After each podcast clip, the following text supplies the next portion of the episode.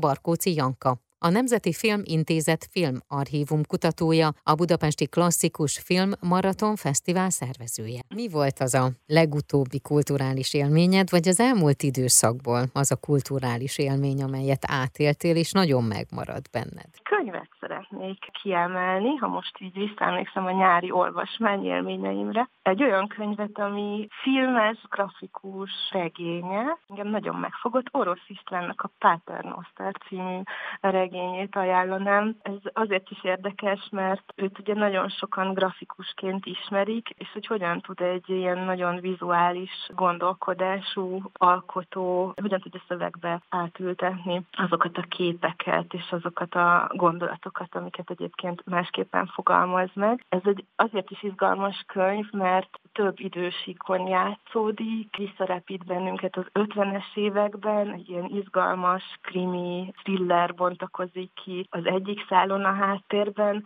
a másik szálon pedig a rendszerváltás környékének szintén nagyon-nagyon izgalmas, olyan virulens világa, ahol pedig egy, egy szerelmi történetet követhetünk, és a kettő a legkülönbözőbb módokon fonódik össze, ugyanúgy, ahogy Orosz István képein is a különböző nézetek, a különböző formák, azok akár egyszerre több irányú, több irányban mutatnak. Uh-huh. Ez mindenképpen ajánlom. De izgalmas. Én köszönöm és kívánom, hogy még sok ilyen élményben legyen részed.